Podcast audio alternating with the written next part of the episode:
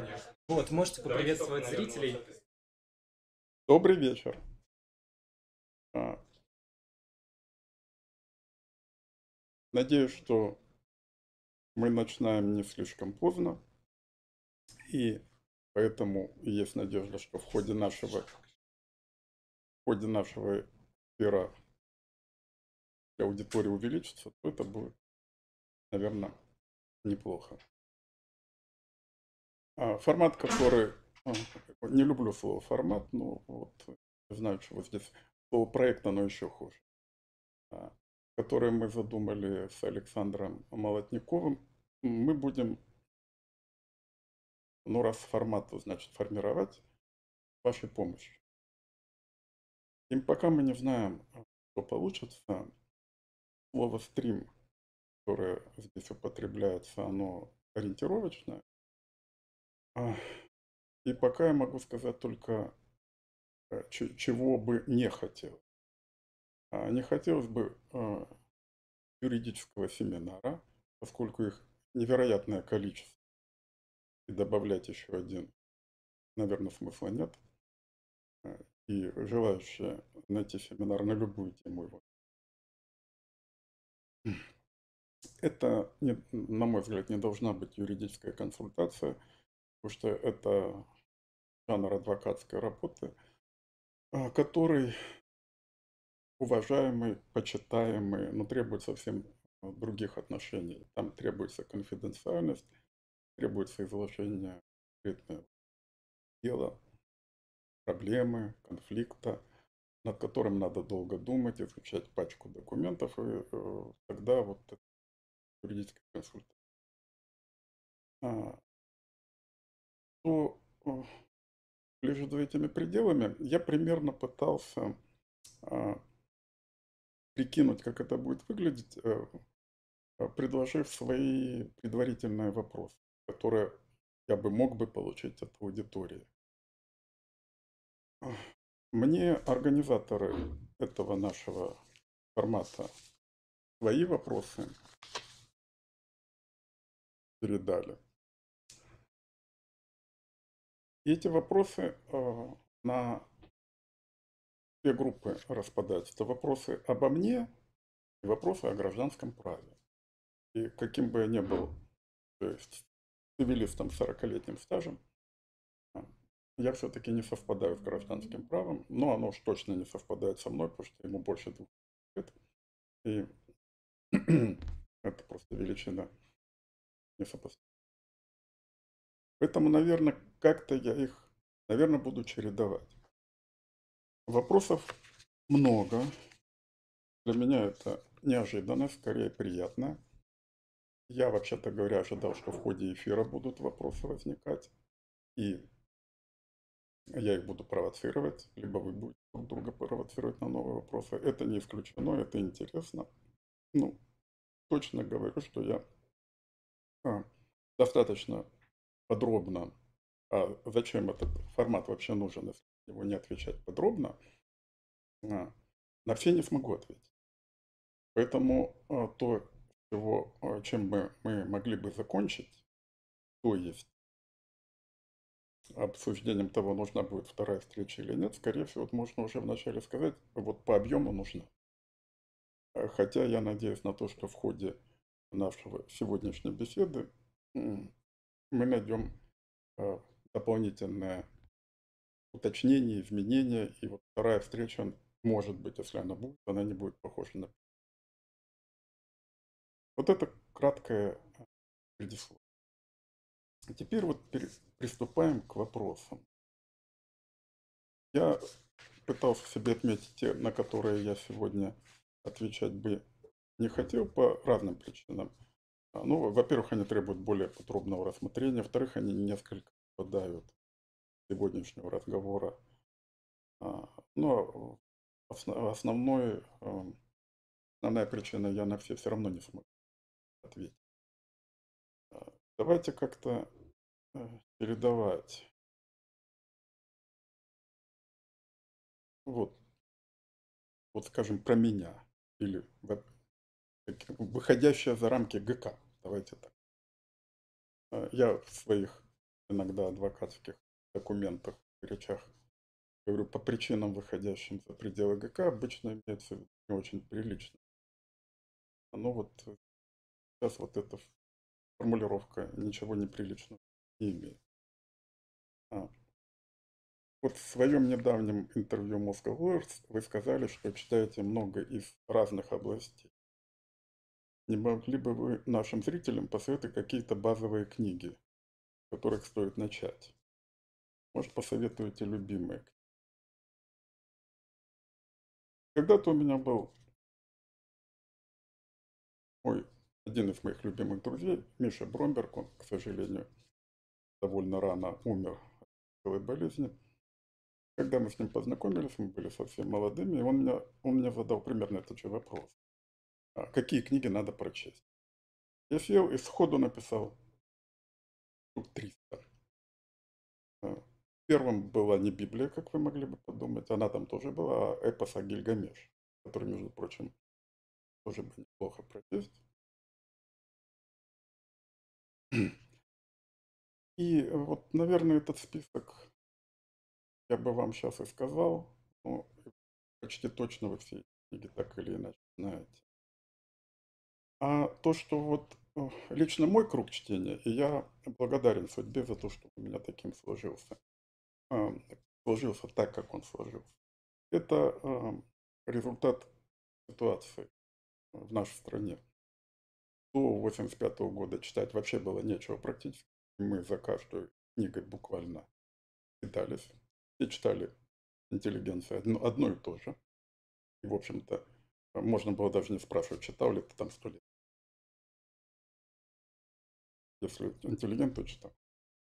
А потом э, разверзлась шляпе небесной и э, хлынул поток книг. Сначала э, юридические книги по, подошли попозже, а сначала появились книги общегуманитарные. На самом деле их настолько много, что все прочесть Но тогда еще как-то было, можно, оставалась советская привычка читать все. Я читал все. И это было, конечно, сказочное время. Это конец 80-х, начало 90-х. А потом подошли юридические книги, и я убедился, что в них сказано гораздо меньше, но меньше ответов на те вопросы, которые я уже знал, прочитав другие книги. И у меня вот случился другой круг чтения. А, вы можете увидеть из носок в моей, в моей книге большой собственности, в маленькой книге о сделках там меньше этого гораздо. Примерно круг литературы, который читал. Но он не, он не черпающий, не обязательно. А, ну и известный там цикл, скажем, французские модернисты, постмодернисты немецкие классики, а, французская э, школа аналов, которая начинается с Марка Блока, и там такой великий совершенно автор, вот, вот кого я всегда рекомендую студентам, Фернанд Брадель. Особенно его трехтомник «Материальная цивилизация 15-18 века» захватывает. Искусно. Можно было повеселее ее назвать. Но она невероятно глубокая, невероятно э, лихая. Э, я когда-то читал о ней во время Второй мировой войны. У, у, у него погибла рукопись одного из томов. А там невероятное количество ссылок, их тысяч. Он восстановил весь том по памяти и все сноски а, абсолютно недостижимо для меня. Я свои книги забываю. Это не кокетство. Как можно забыть других книг, я не знаю, но вот это одна, одна из книг, которую читать надо обязательно. А, в 1987 году вышло первые два тома, а потом начались известные изменения. Третий том долго-долго не выходил. Я его искал, искал, искал. И оказавшись случайно в Москве, я жил тогда в провинции, я вдруг в Витошном переулке, там был маленький подвальчик, конечно, сейчас. Зашел, вдруг увидел целую стопку третьих томов. Они уже на плохой бумаге были, но все равно это те самые издания. У меня было желание купить их. Ну, по-моему, купил два тома. очень неплохо читать, э, скажем, последователей французов. Там Бодрияра, Барта, Фуко. Просто для остроты мысли. Это- это- у них нет истин, которые они вот высказывают, они вообще против. И я иногда это говорю студентам, иногда не говорю. Чем вообще отличается французская вот так называемая деконструкция, это возводит, Derrida, от нашего с вами мышления, нашего с вами, моего, юридического? Мы рассуждаем по правилам силлогизма. Есть посылка, есть правила логики. Надо все время это напоминать. Потому что у меня постоянно мои коллеги, в основном помоложе, говорят, а мы не применяем нормы права. Вы знаете, мы общее положение. Ради бога. Если вы общее положение логически свяжете с нормой, ветер вам в паруса. Но они этим не, не озабочатся. Они про слово логика забыли, про слово силлогизм забыли. Это самое интересное, самое трудное. Так вот, мы должны взять норму, взять факты и делать силлогизм. В норме написаны эти факты. Если эти факты в действительности, то, что Ольга Михайловна Фрейденберг, вот второй автор, который обязательно надо прочесть, ее книги называются так, что юрист обязательно пройдет мимо. Например, поэтика сюжета и жанра. Ну какой нормальный юрист купит? Там сказано то, что ни один юрист не понимает, но должен понять, прочитав эту книгу. Например, она говорит, что основная фигура мышления – отождествление. Она говорит о муках тождества. Что такое муки тождества? Вот перед вами факт, и в норме написано факт. Отождествить, либо не отождествить. Это и есть работа юриста. Ни один юрист вам об этом не расскажет. Три четверти даже не знают, что они делают эту работу, хотя они делают. Одна четверть, которая знает, ну как, ну не формулирует.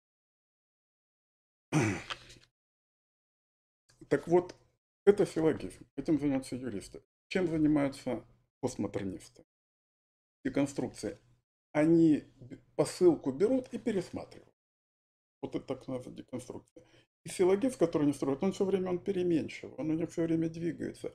Это красиво, это увлекательно, это блестяще. А для нас это с вами не подходит, и поэтому мы у них можем брать какие-то отдельные высказывания. Вот я часто люблю цитировать фразу Фуко «комментарий вспенивает текст». Великолепно. Ну, без конца можно. Тут он вспенивает текст, текст существует сам по себе. А, но в этой пене текст дает новое качество, которое в текст сам под себе не подозревал. Но он остается как он есть и так далее. Таких массовых высказываний. Либо, или другое великое высказывание Фуко. А, вы напрасно думаете, э, что слово это ерунда. И в словах заключена громадная сила, иначе бы их не табуи.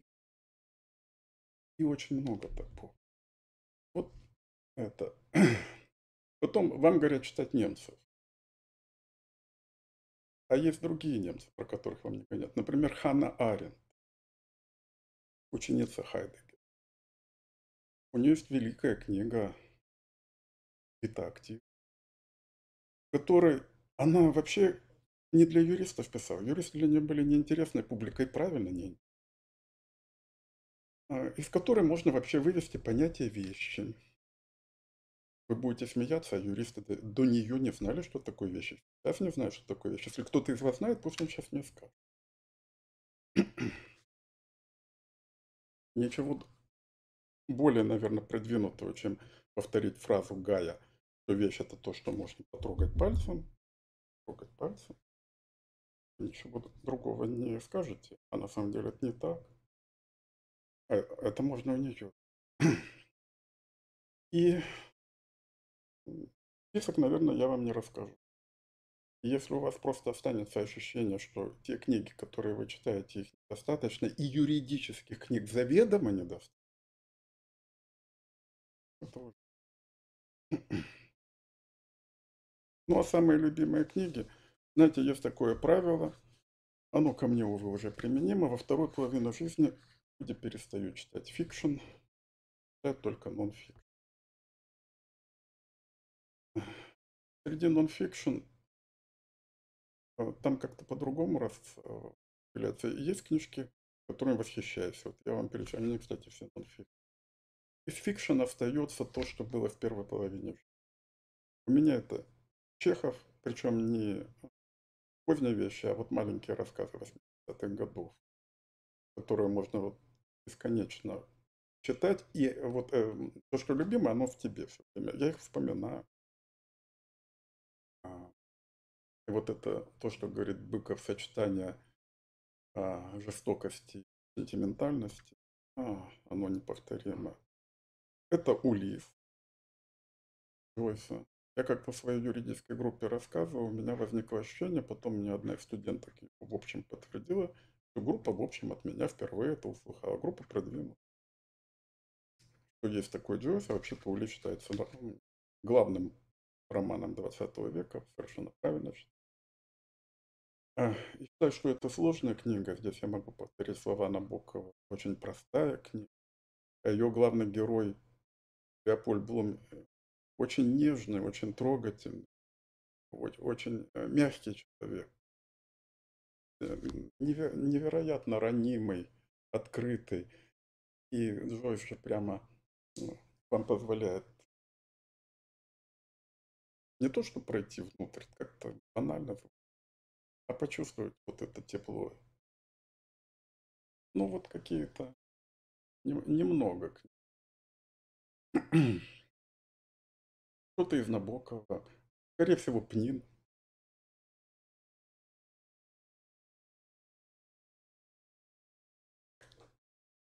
Так. Как вы относитесь к... Я буду чередовать вот такие и прикладные. Как вы относитесь к определению Верховного суда, который не признал задольщиками право на объект незавершенного Давайте я сначала расскажу, я не знаю, имеется в виду это определение, думаю, не это имеет. Казус, который э, недавно мне пришлось комментировать на России-1. Поверьте, что я там далеко не частый спикер, случайно редкий.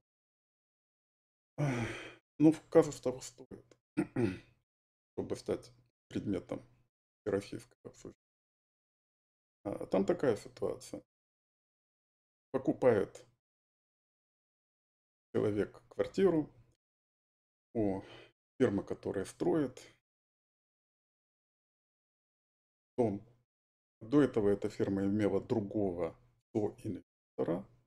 Вот мы с вами попадаем а, в сферу наших долевого строительства. Инвестирования. Потом они с этим соинвестором, как положено, поссорились, а, судились, рядились, суд вынес определение, которым утвердил мировое соглашение, которым разделил дом между ними. И там тот первый инвестор, который э, соскочил с этой койки, ничего не получил, кроме тех денег, которые он в свое время получил от дочери. И э, те квартиры, которые к этому моменту он предъявил, а эти дольщики, естественно, они бегали вокруг дома, они или деньги, они, конечно, беспокоились, они все были привлечены в это качество. Фигурировали, там списки. Вот те квартиры, которые он продал, признали за ним. Остальные признали эти. Этот продал. Покупатель купил, потом посудился со своим продавцом, за ним зарегистрировал право собственности. Он там делал ремонт, он вселился. После этого выскакивает некоторые физическое лицо, я не буду употреблять,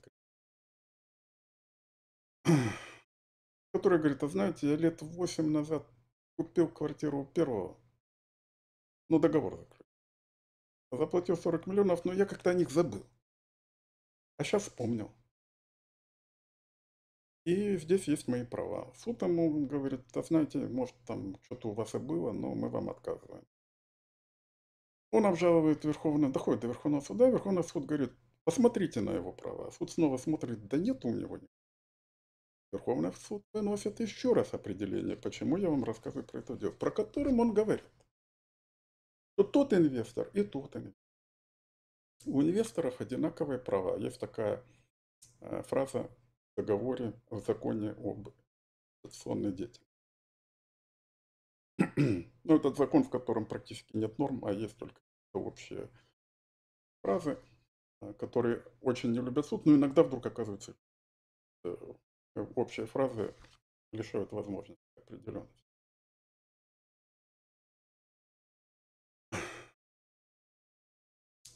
И он говорит, тот инвестор и тот. А вот тот, который у первого инвестора приобрел, он тоже инвестор. А все инвесторы равны между собой. И поэтому у него равные права на э, результат инвестиционной деятельности. И поэтому у него на эту квартиру тоже есть по указанию вверху. Да, вот есть определение. Суды, вздохнув, покряков, при третьем рассмотрении дела говорит, да, есть у него. Вот он собственник. А вот тот, кто купил, регистрировал право и вселился, вот он не собственник. Вот на фоне этого дела а, оно заслуживает самых крепких выражений. Ну, я его недавно комментировал в Вестнике эконом правосудия, вы там можете почитать, там, там вполне такие цензурные фразы употребляются. Вопрос, который вы задали, проще. На него проще отвечать. Дольщики, как правило, выступают покупателями. Покупатель – это тот, кто приобретает э, имущество по правилам пункта 2 статьи 208 КК. А, это означает, что он приобретает право собственности на тот предмет, э, который ему продавец должен передать. Если квартира – это квартира. Если она незавершенная, то значит продавец не смог ему. Это самое краткое изложение совокупности норм об обязательствах и вещи. Если у продавца этого нет, а он обязался это передать, значит этого не может быть и у покупателя. Понятно, что наши действительно заставляют а, корежить. Говорят английские юристы, я очень люблю это выражение, трудные дела портят право. Что значит трудное дело? Когда житейские или какие-то иные обстоятельства заставляют и вот начинают придумывать, что у дольщика возникает право на незавершенку. Ну, на незавершенку может возникать право только если он заключил договор товарищества, а и по договору товарищества у всех товарищей есть результат на полученный, а, на вот этот самый предмет, который является результатом общих усилий, какой предмет получился, такой и получил. Он никогда не товарищ нас, потому что он покупает.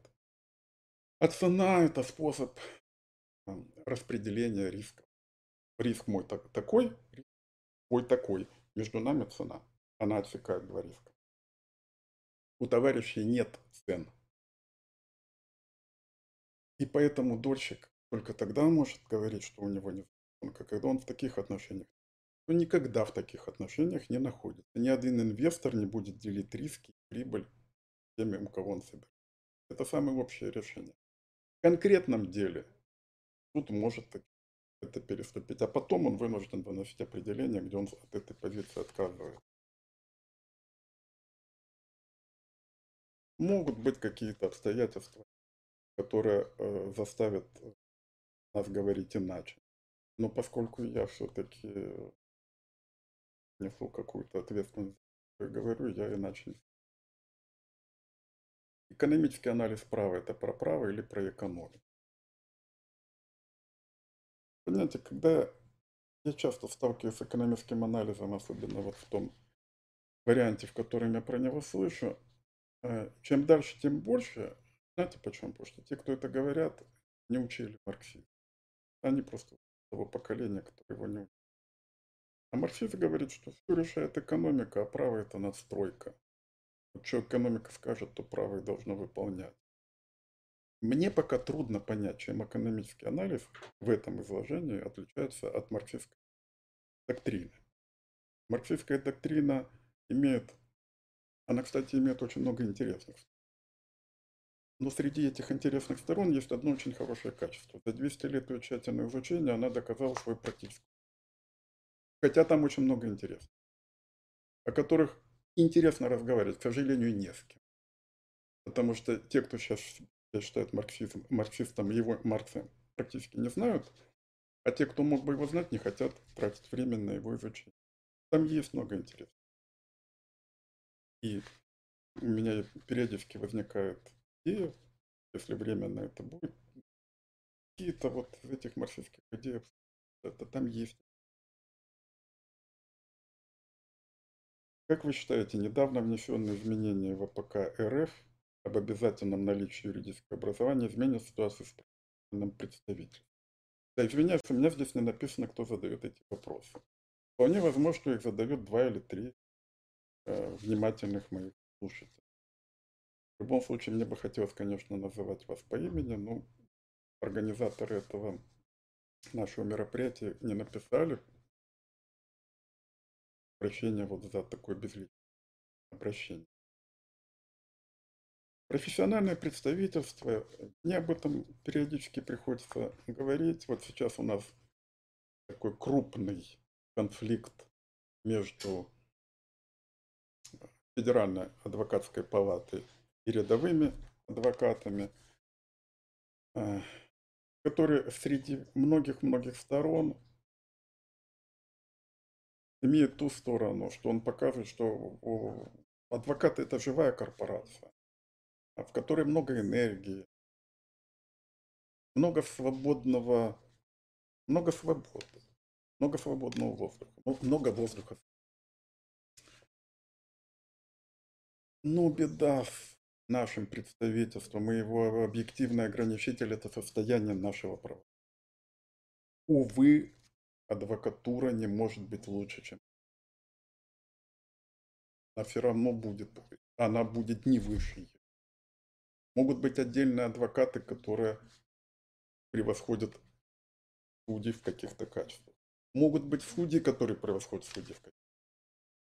Но состояние правосудия дает объективные ограничения.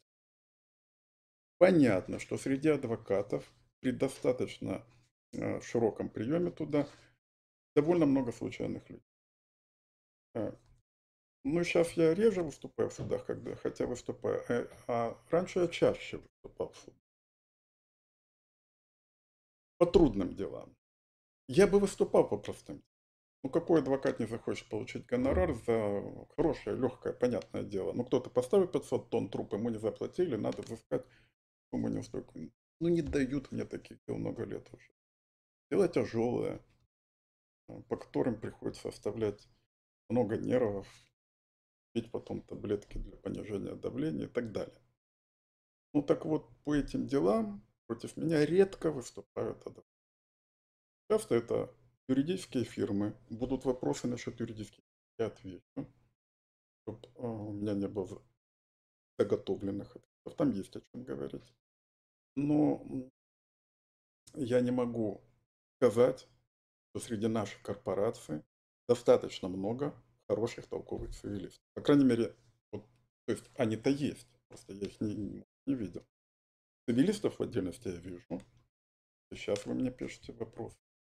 Адвокатов я вижу наиболее яркие личности у нас как-то в уголовном праве. Генри Резник, Генрих Падва, Вадим Клювган, Ян Новиков.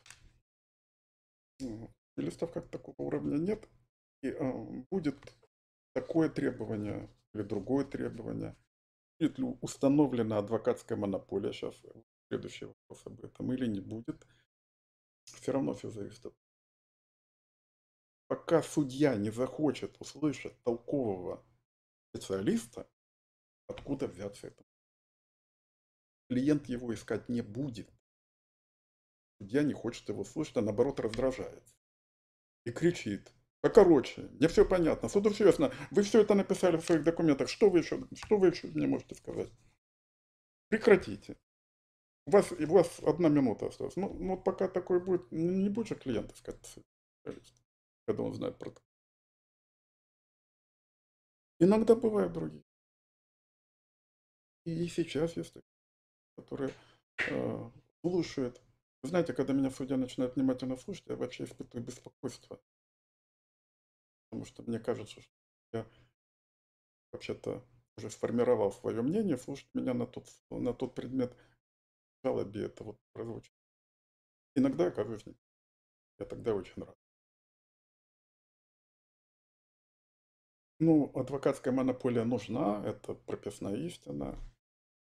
Я думаю, наш формат недолго будет существовать, если я буду повторять прописные. Ну, она сама по себе не. Хотя нужна. А, ну, я когда-то, ну, не когда, довольно долго я работал членом Совета Палаты Московской. Мы иногда рассматривали персональные дела простратившихся адвокатов, иногда их даже исключали. Но они через три года могут вернуться в профессию, а цивилисты могут, не, не уходя судов, продолжать работать. Иногда просто было жалко. Вот человек совсем не, ну, пьяненький, обидел клиентов. Оставлять его в корпорации нельзя, а выгонять жалко. Я в связи с этим как-то использовал недавно остановленную мной по источнику фразу. Это Лидия Гинзбург, она по другому поводу говорила, а, оставить а, его членом палаты без права заниматься адвокатской деятельностью. Вот монополия, она будет крутиться вокруг этого. Вот здесь э, я вот наконец на ленту посмотрю от, от, как вы относитесь к юридическим фирмам? Как вы считаете, они оздоравливают рынок? Правильно влияет на молодое поколение юристов? Ну, вот хороший повод повториться. Гораздо больше оздоравливали бы юридический рынок а, суды типа английского или немецкого, или американского. Юридические фирмы, как любые фирмы, имеют недостатки фирмы, то есть погоня за прибылью, которая сама по себе неплохо, неплохая, не хороша, а вынуждена подстраиваться под рынок, а рынок такой, как он есть. Молодое поколение юристов, здесь я знаете, что могу сказать? Что вот э, у нас э, в РШЧП, где я, я один, наверное, из самых старых преподавателей, потому что многие мои коллеги бросили там преподавать, а я вот как приехал в Москву, и так и преподаю, преподаю. Очень яркие ребята. В каждом выпуске есть Вообще беззвездных не было. И те из них, которые пошли в юридические фирмы, через 2, 3, 4 года исчезают из научного горизонта. Их публикаций не видно, незаметно. Если с ними сталкиваешься, то э, крупная фирма, которая дает а, а, возможность больших крупных дел, больших проблем, одновременно требует специализации. Это хорошо, а, но при этом а, наши гении блекнут. И а, вот эта односторонняя специализация превращает их, в принципе, в довольно заурядных ребят. Да. А те, которые пошли э, преподавать, блекнут. Как, например, Андрюша Ширвин. А блестят. И другие Кого-то я знаю, кого-то я не знаю, но их видно по журналам, по публикациям, вот они развиваются.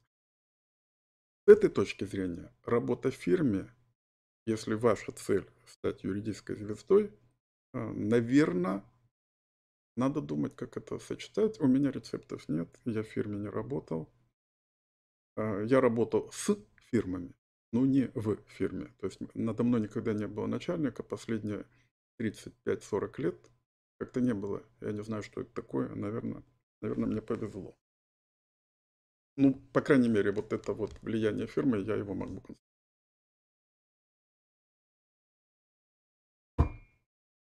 Вопрос, давайте перейдем к гражданскому кодексу. Купля-продажа чужого. Ничтожно или не ничтожно? Фух.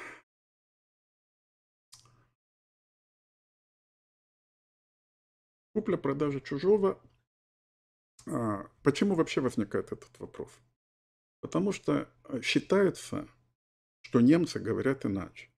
Немцы говорят иначе или не иначе. Дело в том, что э, немцы у нас некоторая неизвестная величина, которая характерна тем, что некоторые считают, что она им известна.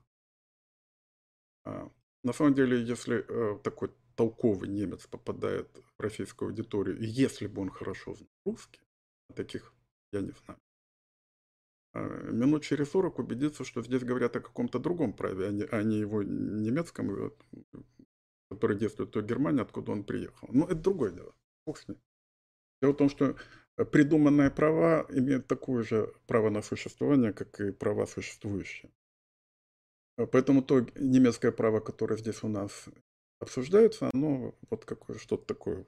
В основном это конструкция.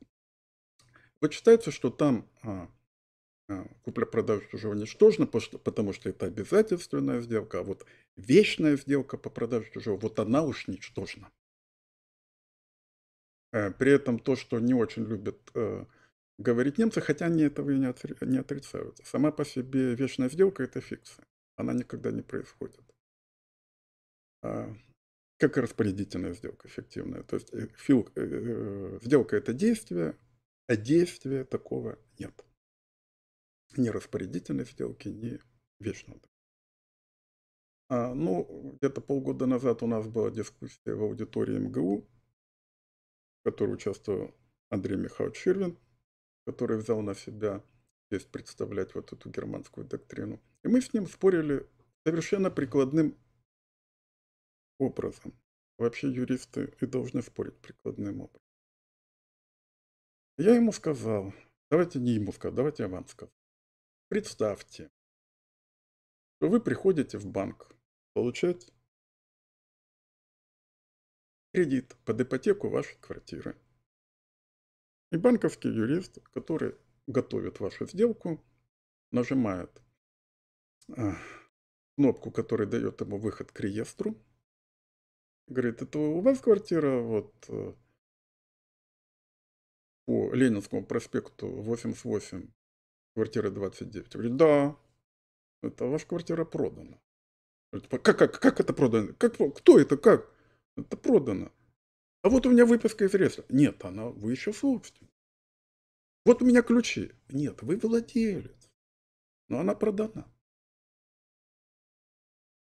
Вы говорите, я только что уконсультировался у 28 юристов, которые мне сказали, что по германскому гражданскому вложению это ничего не значит.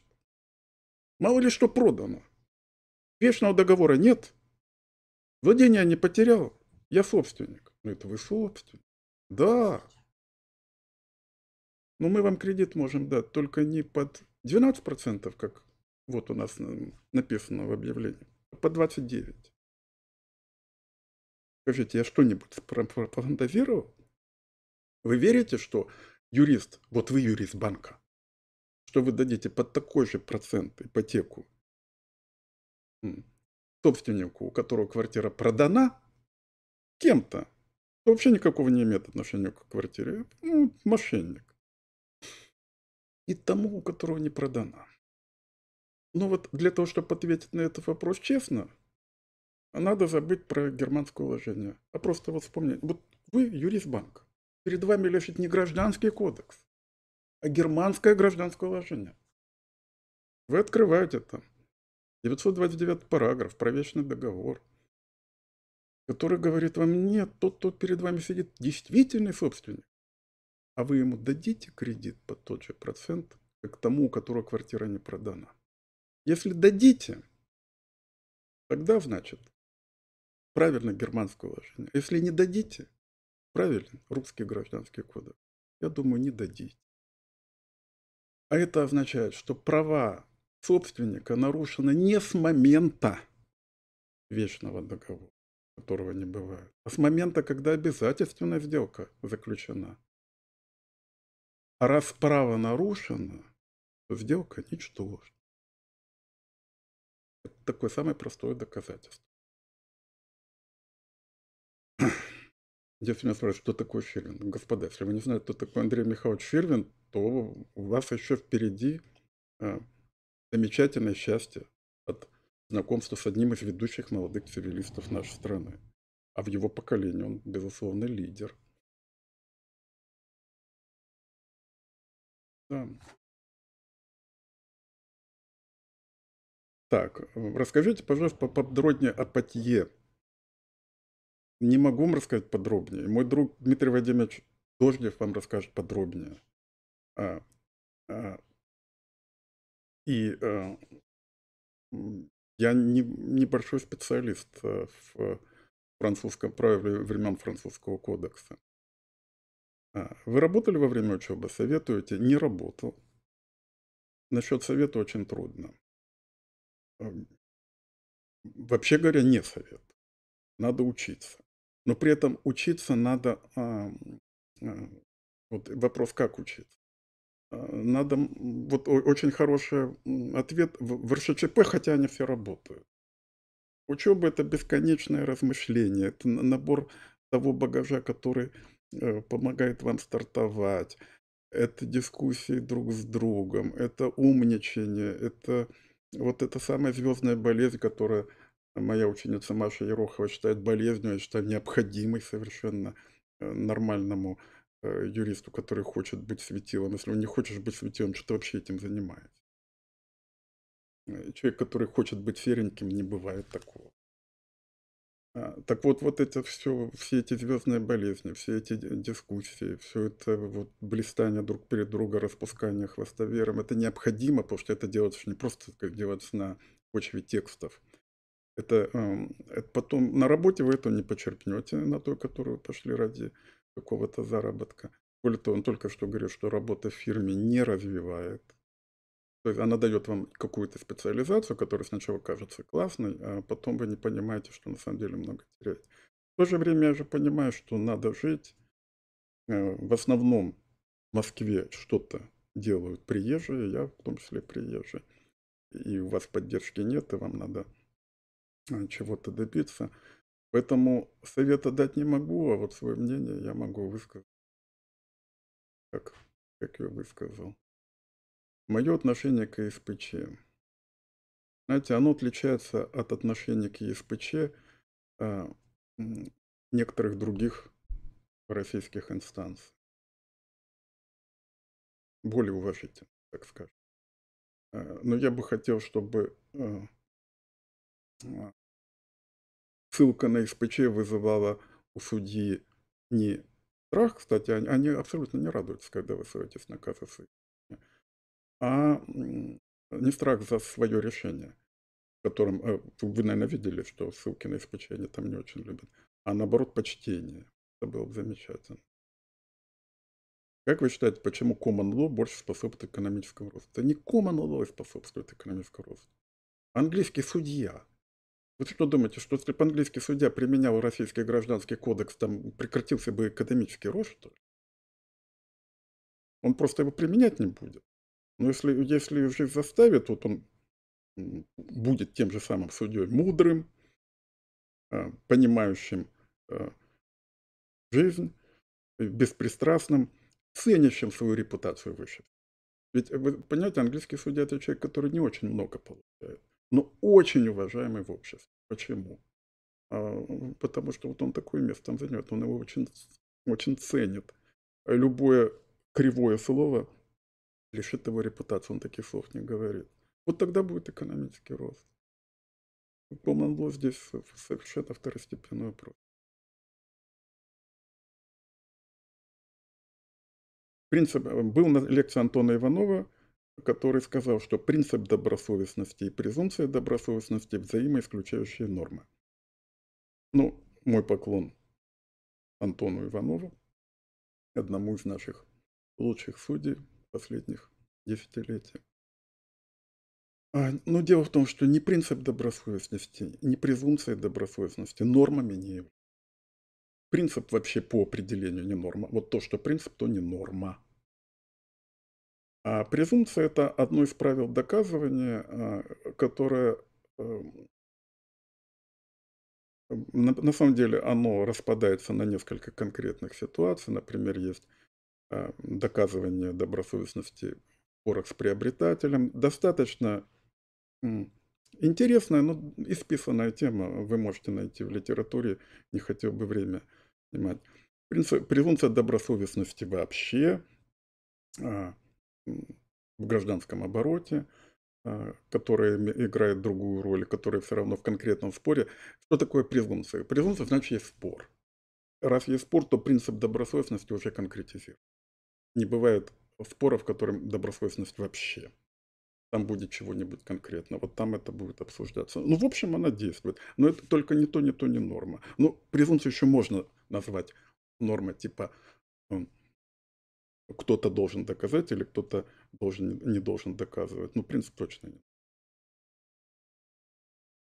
Почему я увлекся трудами Барта? Да я не увлекся. Это вот французская литература, но у Барта бывают замечательные выражения. Можете книги о собственности их видеть. Если брать французов, на меня больше впечатление Фуко произвел, произвел а, в свое время. По-моему, он все-таки самый умный. По крайней мере, есть такой показатель. Его не приняли а, во французскую академию. Это признак большой, большого ума, оригинального. Это не парадокс. Здесь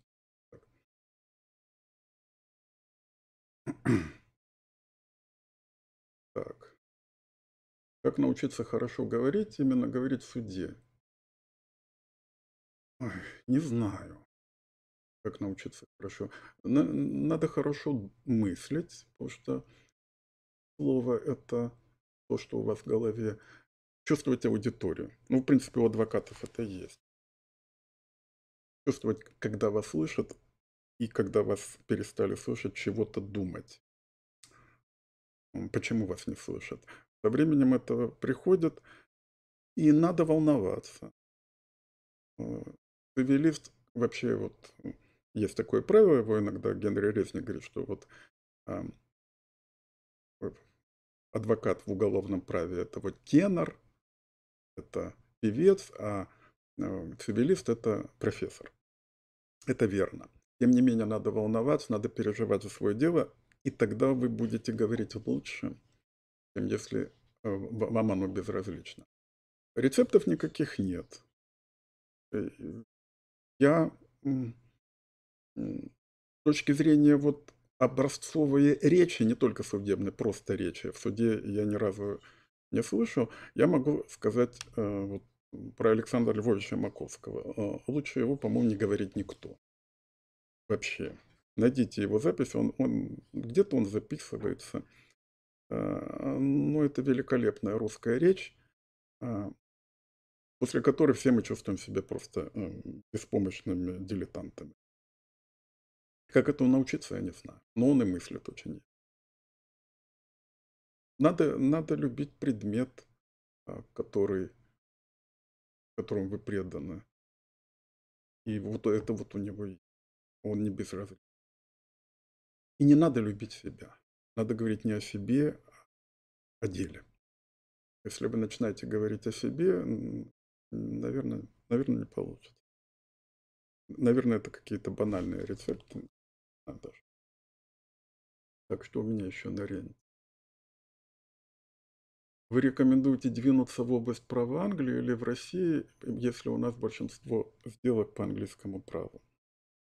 Я много раз на эту тему высказывался, еще вот в этом эфире говорил.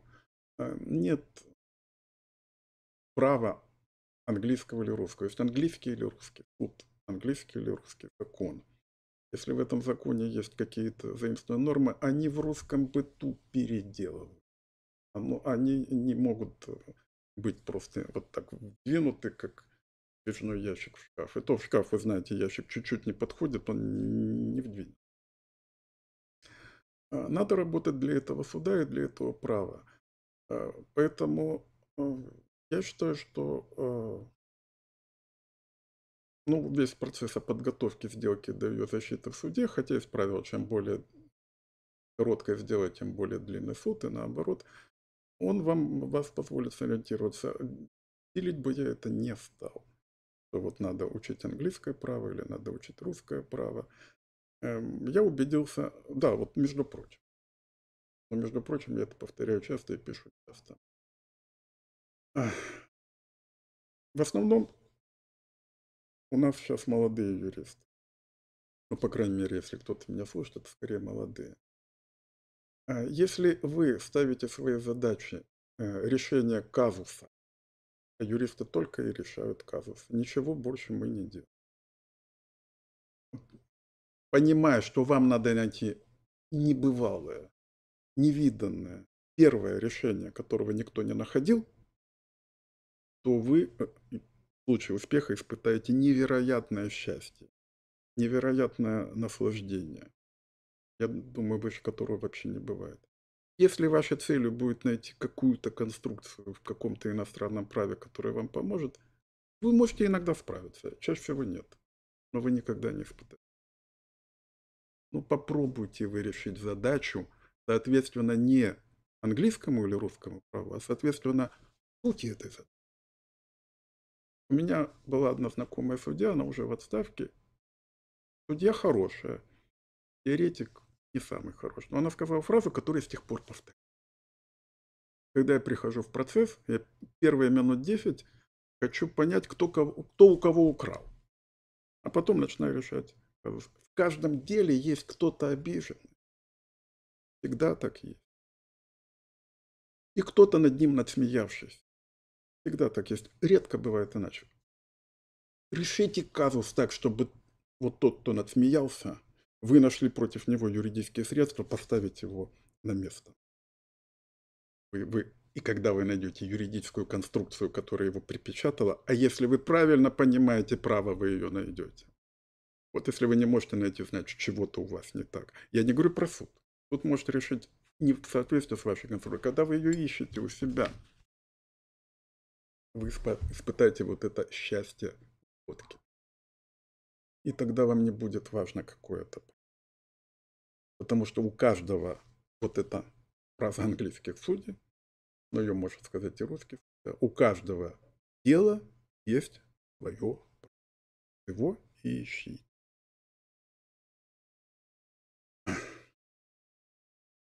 Возможно ли признание сделки недействительной по соглашению сторон?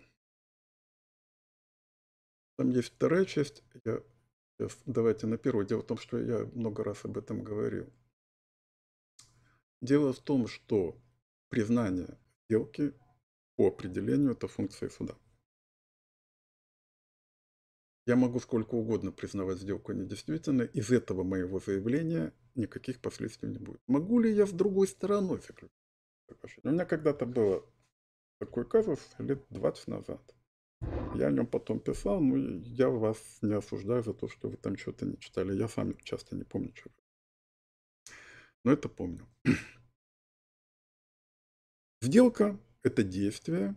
Кстати, то, чего не очень хорошо излагается в немецких учебниках по ряду причин. Действие направлено. Сейчас нам важно не то, что это действие, а то, что оно направлено на возникновение, изменение, прекращение гражданских прав и обязанностей. Соглашение о признании сделки недействительной не направлено на возникновение или изменение. Хочется сказать на прекращение, а как же? Она недействительна, она ничего не породила. Поэтому соглашение не имеет характера сделки. Значит, оно невозможно. Логика. Я очень люблю выражение Фомы Аквинского о принудительном действии логики. Кстати, он это сказал без восхищения. Но это так. Логика, вот вам норма, вот вам вопрос, норму приложили, на вопрос ответили. Невозможно. А вот возврат, полученного по недействительной сделке, уже может быть предметом соглашения. Так или иначе, а, сейчас допускается, например, уже в момент заключения договора соглашение на случай его недействительности. Это не признание действительно, на случай Либо после недействительности соглашения. И там возможность.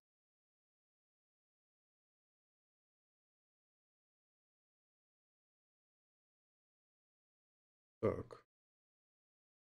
Купля-продажа чужого предмета возможно что же? Я уже отвечал на этот вопрос. Но здесь произошло очень важное изменение. У меня год назад вышла статья, а, на себя ссылаться неприлично, я уже несколько раз ссылался, и уже те, кто считает, что это неприлично, вполне меня зачислили число непорядочных людей. Но тем не менее, у меня вышла статья как раз о, о купле-продаже чужого. Зачем я ее писал? Дело в том, что я давно говорил, что купля-продажа чужого ничтожна. И буду говорить до тех пор, пока юристы банка не будут выдавать ипотеку по проданному имуществу за тот же процент, за который они выдают ипотеку по непроданному. Я думаю, так будет в течение моей жизни всегда. Так вот, зачем я ее писал? Потому что изменилось а, право применения совершенно невероятным образом. Вышло постановление пленума по цессии, и когда я говорил с одним из ее авторов, я сделал ему, ну вот, я сказал замечание, которое он воспринял как комплимент, хотя мог и обидеть. А я сказал, там великолепные выводы про совершенно э, неприличном э, обосновании. И один из этих выводов касательно цессии, что когда э, продано право требования, не принадлежащее цеденту, то стороны не вправе ссылаться на недействительность. Я это быстренько-быстренько применил к продаже вещи, потому что никаких нет ни теоретических, ни системно-правовых, ни прикладных препятствий это применить. Стороны сделки по продаже чужого не вправе ссылаться на ее ничтожность в отношениях друг с другом. То есть не может прийти продавец или покупатель в суд и сказать, мы были такие подонки, мы такие негодяи, что мы совершили сделку по продаже чужого. Поэтому прошу мне дать защиту. Нельзя. И теперь, раньше я говорю просто, что нельзя, а теперь я могу сослаться на постановление плена. И поэтому, хотя эта сделка и ничтожна, то она ничтожна только для собственника. Вот для него она не ничтожна. Она ни, никаких у него прав не может отобрать, а все, что у него нарушено, он может э, все это защищать. Виндикационным иском. Э, могут быть другие какие-то требования, но виндикации достаточно. Для того, чтобы сказать, что для него она ничтожна. Причем она не ничтожна по 166, ему даже не надо заявлять иск Вот она ничтожна в силу закона. Поэтому продать нельзя, но для сторон она не действует.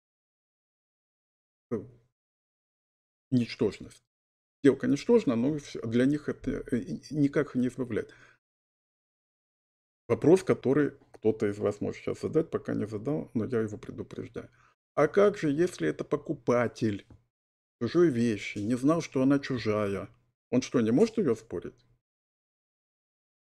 Может ее спорить, только не по 168, никак незаконно а по 178 или 179, как сделку, совершенную под влиянием заблуждения. Если кто-то скажет, что она заблуждение существенное, то, повторяя слова Остапа Бендера, пусть бросит меня камень. Ну, в общем, это Остап Бендер, в свою очередь, повторял другие слова. А если он знал, что она чужая, он может ее спорить? А вот тогда он не может. Вот если эта э, сделка э, по продаже заведомо чужого, она не только незаконна, она еще и нарушает основы правопорядка. Так, да, мне вот предлагают выпить чай, который уже заварился. Нет, нормально.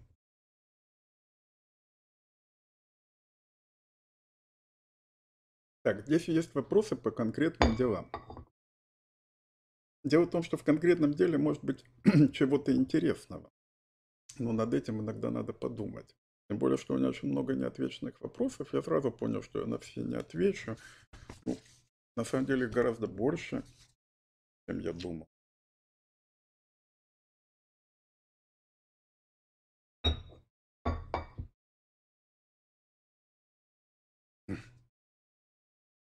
Вот я здесь отмечал конце несколько и вопросов, может, это один и тот же а,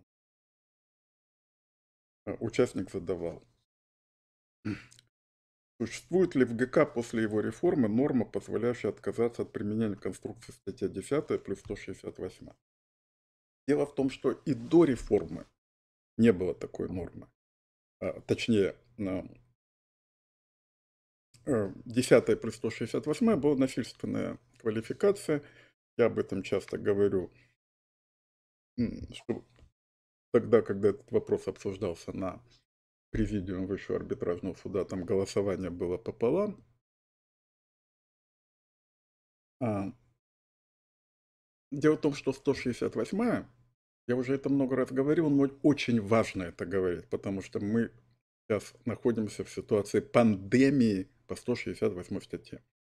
В одной аудитории я сказал фразу, а, очень, как Станислав Белковский, очень люблю себя цитировать, что когда у нас был введен принцип добросовестности, статье 1 ГК, мы думали, что мы а,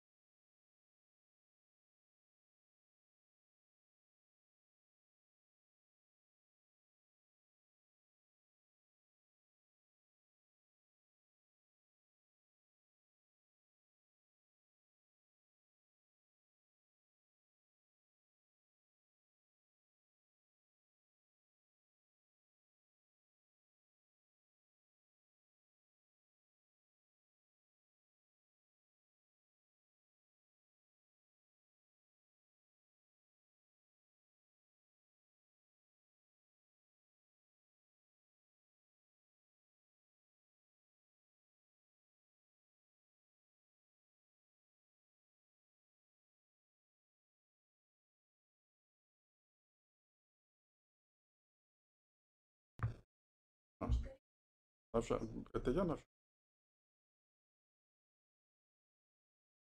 Мне сказали, что это я виноват, я своим листочком нажал на клавишу. Тогда я третий раз повторю то, что я говорил про 168-ю. Ну, молча. Я скажу со звуком. 168 статья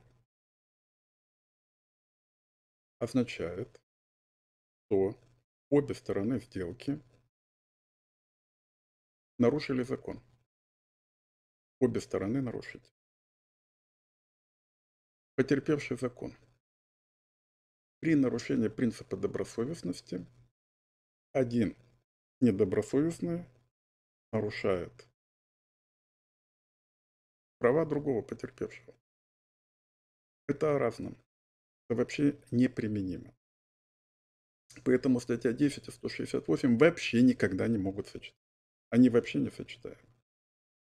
На самом деле, надо говорить, статья первая, а не десятая. Но десятая – это э, было разрешение Высшего арбитражного суда, когда не было принципа добросовестности написанного в кодексе, использовали десятую, которая говорила о злоупотреблении правом, как временное замещение. Высший арбитражный суд разрешил ссылаться. Но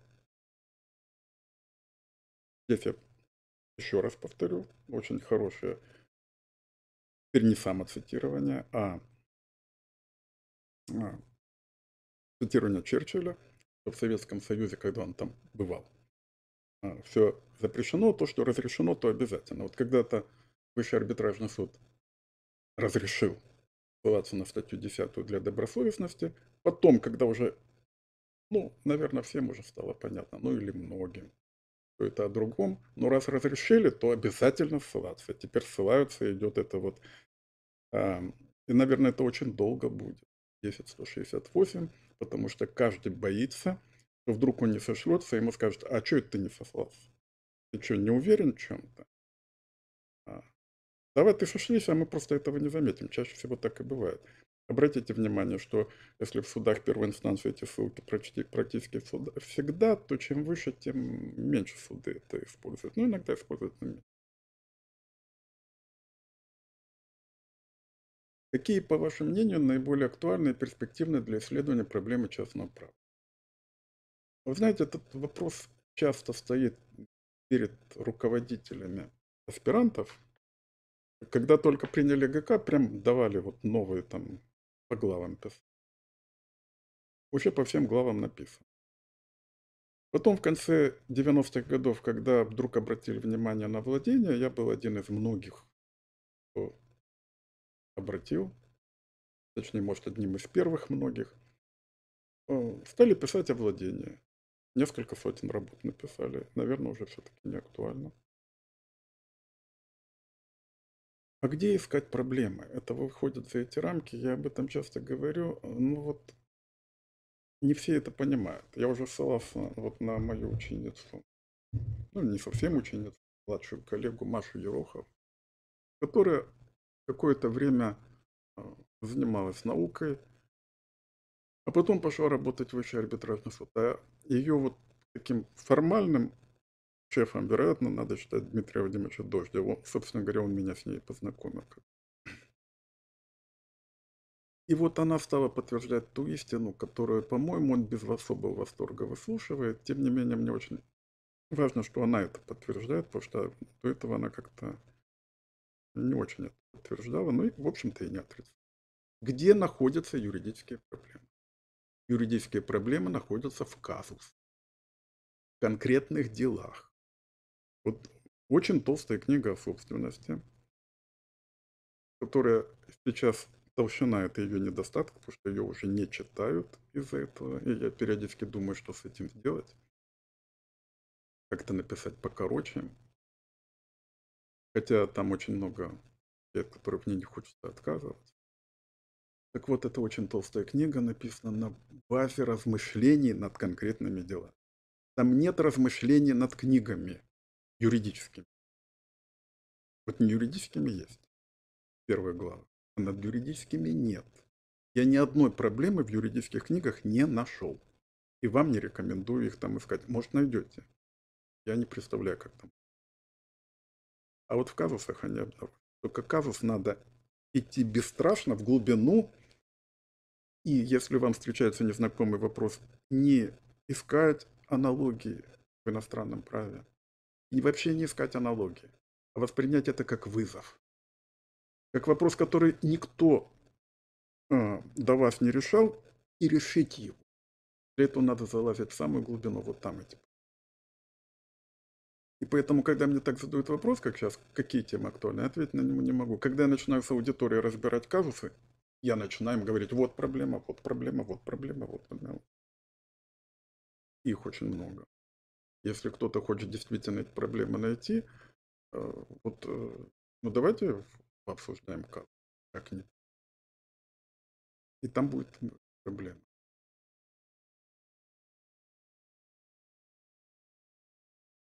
Почему, на ваш взгляд, не работает на практике пункт 1 статьи 179 насчет обмана? Обман просто реже, э, точнее, труднее доказывать, чем заблуждение, потому что обман это, во-первых, заблуждение, у него есть очень хорошее качество, оно может возникнуть по собственной, кстати, не все юристы это понимают, или точнее забывают об этом. Поэтому можно просто говорить, да, я дурак, вот, ну я заблуждался. Ну, свое-то заблуждение легче доказать, по собственной вине возник. Ну вот в квартире, которую я купил, грибок. Но я такой легкомысленный, что не поехал и не посмотрел. Ну, можно что Что не поехал, можно? Обман труднее. На самом деле он бывает. Но поскольку он очень э, граничит заблуждением, то вроде а заблуждение доказать полегче, доказывать его. Раньше э, одна из этих норм была с односторонней реституцией, другая с двусторонней, поэтому трудно их было совместить. Сейчас их можно совмещать, поэтому часто пишут и то, и то. А разница есть, знаете, там какой небольшой нюанс. При обмане э, существенность менее важна, чем при. Поэтому вот когда у вас обман, то может он касаться менее важных обстоятельств, чем заблуждение. На самом деле, э, может. Может быть, но, наверное, это вопрос все-таки. Вашу книгу уже невозможно найти в печатном виде. Знаете, недавно вот у меня возникли контакты с издательством Юрайт, которое мне предложило переиздать. А, я подсократил эту рукопись пятого издания, чего-то там чуть-чуть подштукатурил, отдал им, но они мне что-то не отвечают. Если действительно есть спрос, ну я им скажу, что есть спрос. Если нет спроса, то я им предложу расторгнуть договор. Кстати, я готов и к тому, и тому варианту. Стоит ли в суде ссылаться на дореволюционную классику? Иногда вот без цитат, а просто Шершеневич сказал, Покровский сказал, но только так, чтобы это было совершенно очевидно. Каждый иск начинаю с ссылки на Савини. Я думаю, что вам очень часто приходится писать жалобы. Не уверен, что суды тут с этой же ссылки начинают.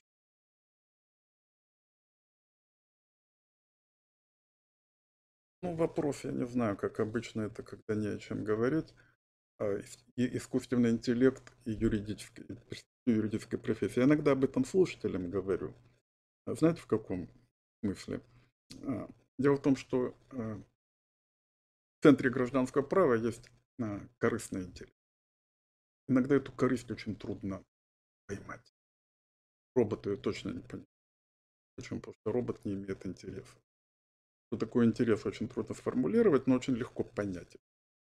Вот там, где начинается самый тонкий, самый сложный анализ, а вот, который касается вот этого самого, того, что я говорил вам про мой знакомый судью, кто у кого украл, роботу будет трудно понимать.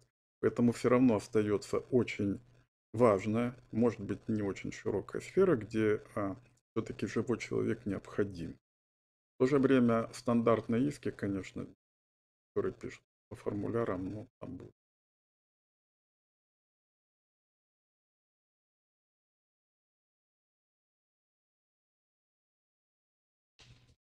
Ну, здесь пишут, что спрос есть. Вот хорошо бы статистику. Да, автор опускает сноски. Текст очень сложный, внимание читателя на нем совершенно неверно.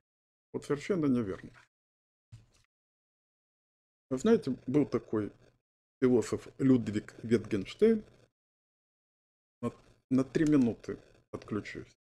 Скажу, что самая крупная цивилизационная катастрофа 20 века – это крушение Австро-Венгерской империи. Вот большего урона для цивилизации, по крайней мере, европейской, по мировой не было. Смотрите, какое созвездие. Я не говорю там про Моцарта, там, Гайдна, Бетховена, там про Листа, Брамса, это все австро-венгерцы. Именно австро-венгерцы, они, они все родились в одном месте, переехали в Вену там и так далее. А смотрите, какое соцветие к концу 19-го, начала 20 века. Малер в музыке, Фред и Юнг в психологии, а, Витгенштейн в философии, Кавка в литературе. Кстати, Рильке тоже из Праги, как и Кавка. Так вот, Людвиг Витгенштейн говорил, следить за полетом мухи, следить за движением мысли, как за полетом мухи. Муха прямо не Муха летает зигзагами, останавливается, возвращается. Так и мысль. Сноски фиксируют это движение мысли. Если вы хотите опускать сноски, вы мысль теряете. Мысль останавливается говорит, ба, здесь вот еще что, смотри. А здесь вот это и вот это. На самом деле э, человек мыслит ассоциациями, мозг включается целиком. Это цветение. Это фейерверк. Он линейно не воспроизводится. Если вы какую-то идею можете изложить линейно, эта идея ничего не стоит. Вот если она у вас на каждом шагу вызывает ассоциации, отсылки, возражения, то, что я называю настоящее предложение, это такое, в котором придаточном предложении будет высмеяно подлежащее. Вот как надо. Так мысль двигается. Поэтому ни в коем случае, наоборот, те тексты, где сноски у меня отнесены в конец книги, они меня а, разочаровывают. Я, я не могу читать, я мечусь между основными сносками, потом часто забрасываю эту книгу. Ну, так нельзя. Сноски должны быть в тексте. А в них иногда, иногда в скобках больше сказано, чем на целой странице текста. Ну, но это иначе нельзя. Это должно быть сказано вот здесь в сноске. Тогда это сказано.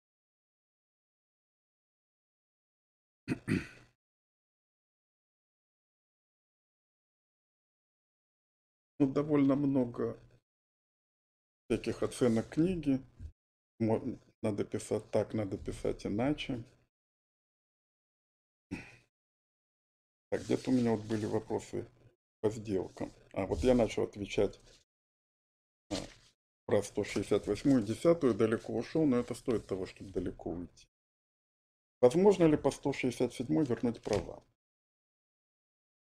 167 это норма, а, у которой замечательная судьба. Это вот а, все русское право в этой норме. И они много пишут, а надо писать еще больше. Это вот эта реституция, которая родилась в 50-е годы в Питере, когда это был Ленинград. Видимо, ее придумал Ё. Следы зарождения этой идеи вы можете найти в книжке Рабинович. Это просто преподаватель кафедры Ленинградского университета, который по свидетельству Александра Львовича Маковского написал эту книгу по предложению Йофа. И там появилось отрицание. Что это такое, никто не знает. Тогда они это не формулировали, ее авторы. Но сопоставляя учебники до реституции и после реституции, можно понять, чем она не является. Она не является не виндикация, не кондикция. Потому что она что-то третье. Когда я начинал заниматься проблемой, это было 20 лет назад, почему я говорю, что в этой статье это, в ней отражена вся история наша. Мы никто не знал, что. И дискуссия, которая об этом была, я об этом часто говорю слушателям, об этом надо говорить, потому что это те самые воспоминания ветеранов, которые не, восп... не воспроизводятся иначе. Первая дискуссия, которую проводил Центр частного права, а, туда набился весь цвет цивилистов Москвы.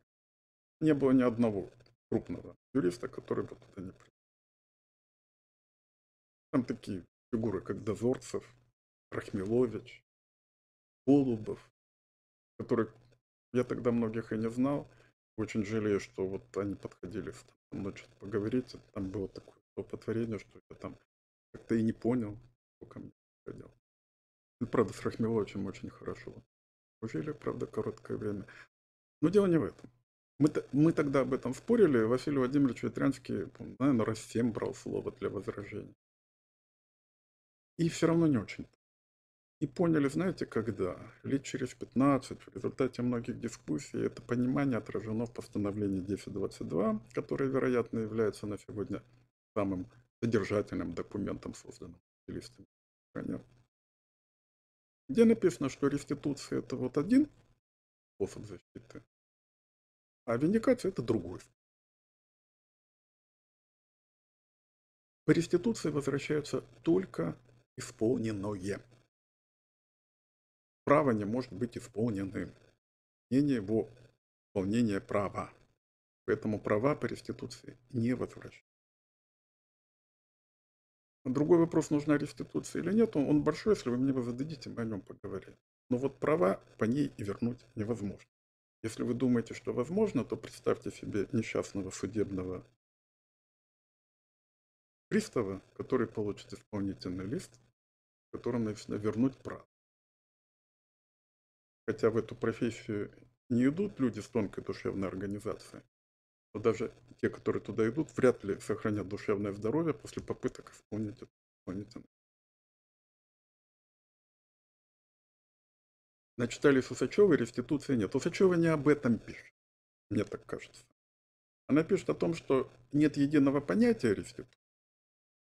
А она анализирует европейское право, и в нашей стране она прочла книг об этом больше всех, имея в виду даже тех, нашей страны, которые не живут в нашей. Все равно больше. И вот она пришла к выводу, к которому приходят э, люди, которые прочли очень много литературы, о том, что а, о чем предмет исследования однозначным не является. По-моему, вот так.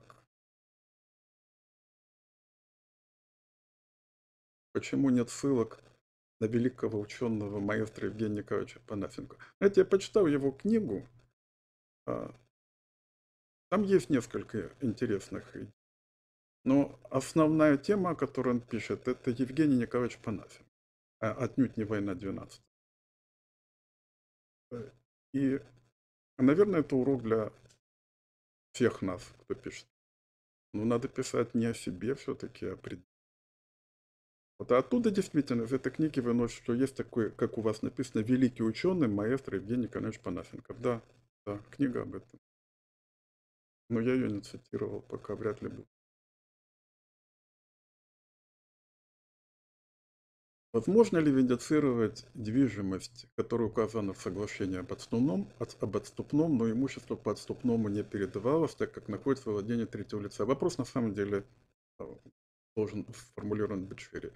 Возможно ли вообще виндицировать вещь, которая является предметом соглашения, но находится в владении третьего лица? Что здесь надо дополнить? В каком владении? Если в законном владении, то сторона, которая э, обязывается передать вещь, может просто сделать сессию. Право требования законному владельцу, поскольку законный владелец связан собственником обязательств. А если в незаконном владении, то покупатель по нашему праву не становится собственником. Потому что, чтобы стать собственником, надо выполнить а, императив 454 статьи или других сделок об отчуждении, то есть передать вещь во владение. Если вещь не передана во владение, опять я ссылался на статью вот а, недавно, в Октябрьскую, только что вышло, в в канон правосудия. И там у меня один из тезисов, что наша система права не очень заметна для себя, но подтвердила тезис о том, что невозможно претендовать на право собственности, не имея владения, либо не имея возможности.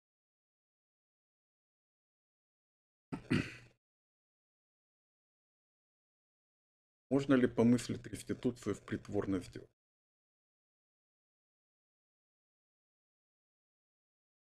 Притворная сделка, а, по ней не, не, не производится исполнение. Она таким образом и обнаруживает.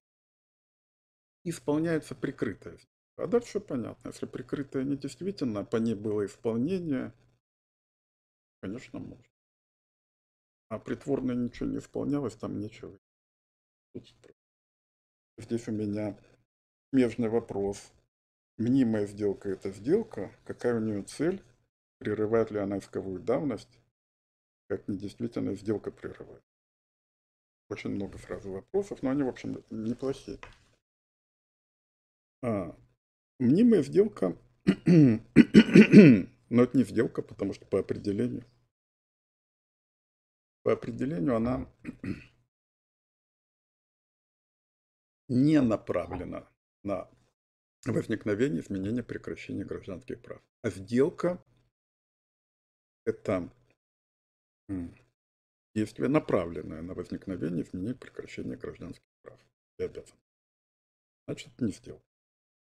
Резонный вопрос, а что она вообще тогда называется сделкой, помещена э, КК? Я здесь не, не претендую на абсолютно единственность ответа, но, на мой взгляд, потому что ее стороны назвали сделкой, но и надо ее где-то отрегулировать. Но она вот так и регулирует. Это не сделка. Какая у нее цель? Ух. Дело в том, что если это не сделка, у нее не может быть цели. Цель сделки – это права и обязанности, которые устанавливают. У нее может быть а, то, что мы тоже называем целью, и можно это назвать мотивом, можно это назвать намерением – то есть э, причина, по которой она совершает. Она у нее всегда есть. Она вот поэтому и обнаруживает.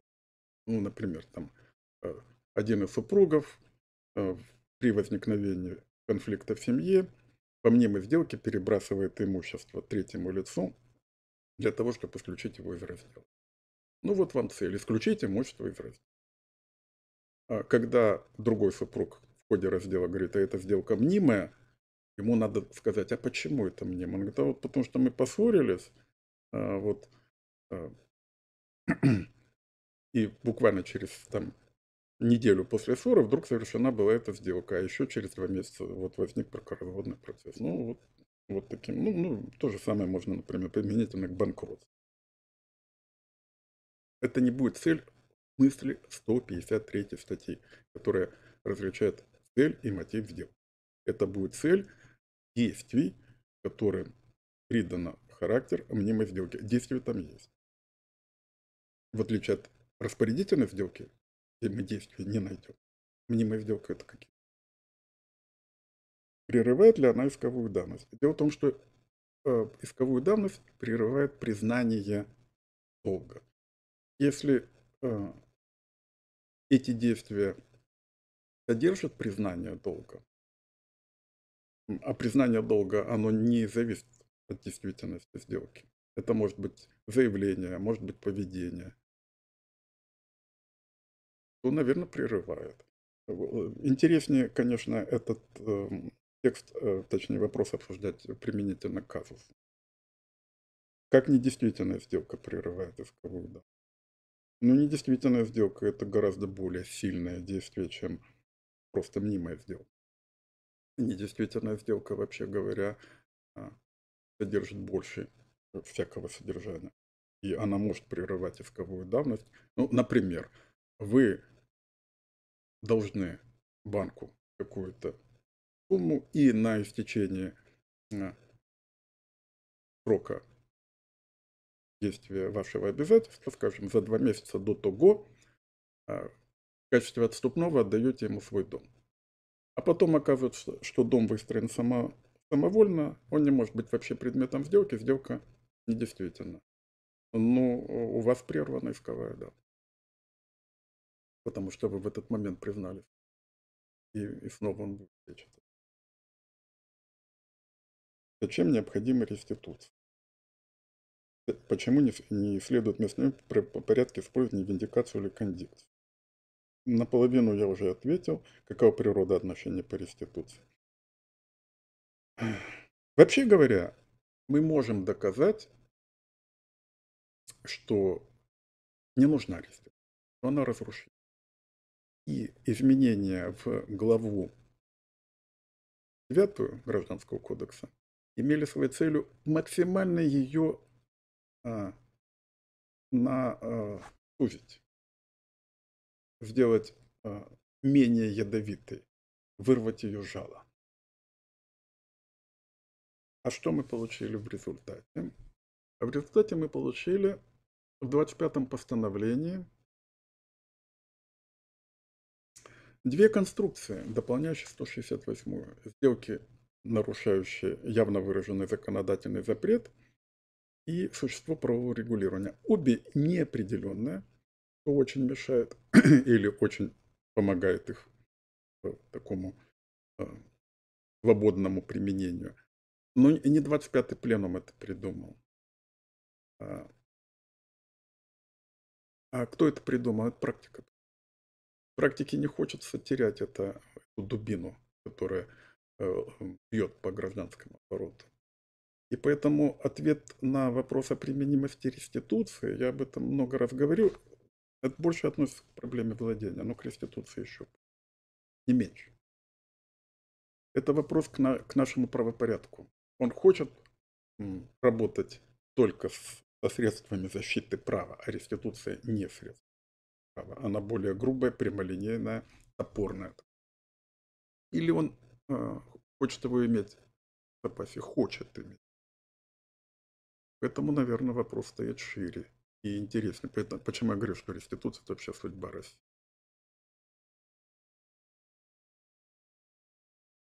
Здесь спрашивают, что такое кассета. Это, наверное, спрашивают про мои лекции в РЧП. И у меня по житейским обстоятельствам я могу читать только вот подряд бесплатно лекции. Я не знаю, сколько их будет. Не до, Нового, до Нового года три точно не будет. Ну, как-то будет плотнее. Но это, наверное, не всем интересно.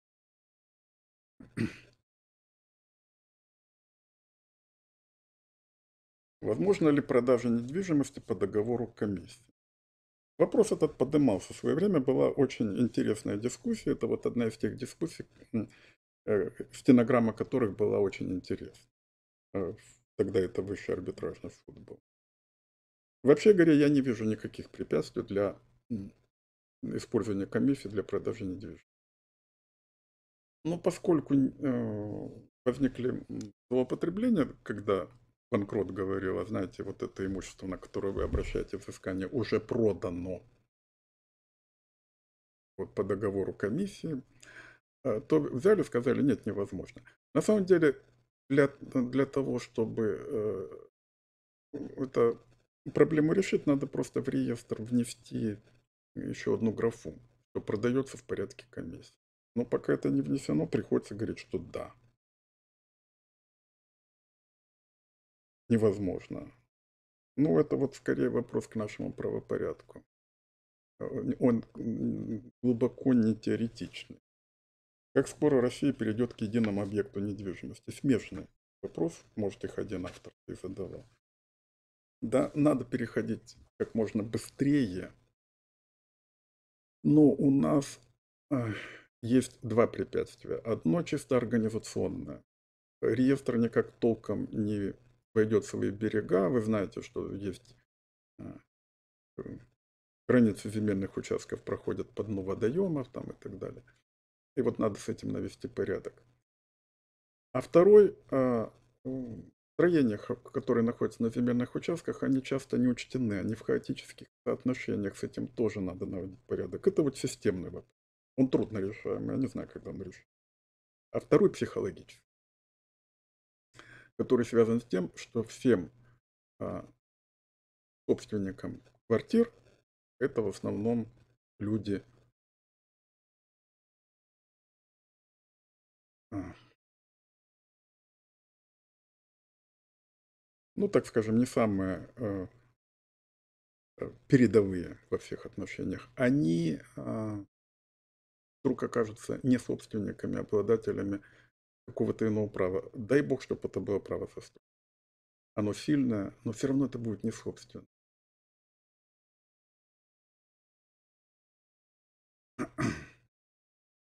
Это, это более важно, это политический аспект, он связан с введением права застройки. Вот пока эти две вот, предварительных барьера не будут пройдены, единый объект недвижимости пока не будет.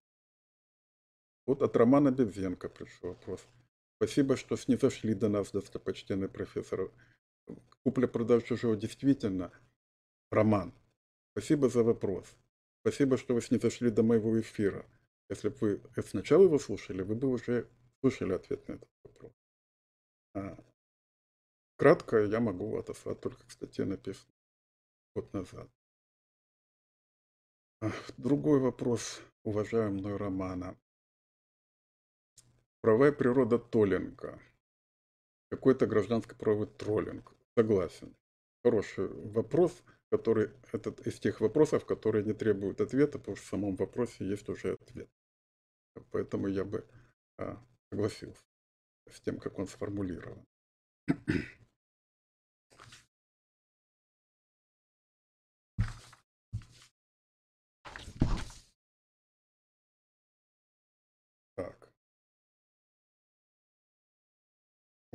Общий вопрос. Юрист – умирающая профессия. Ну, не знаю. А, вряд ли. Вряд ли. Понятно, что нашей правовой системы как-то трудно быть оптимистом во всех отношениях. А, думаю, что нет.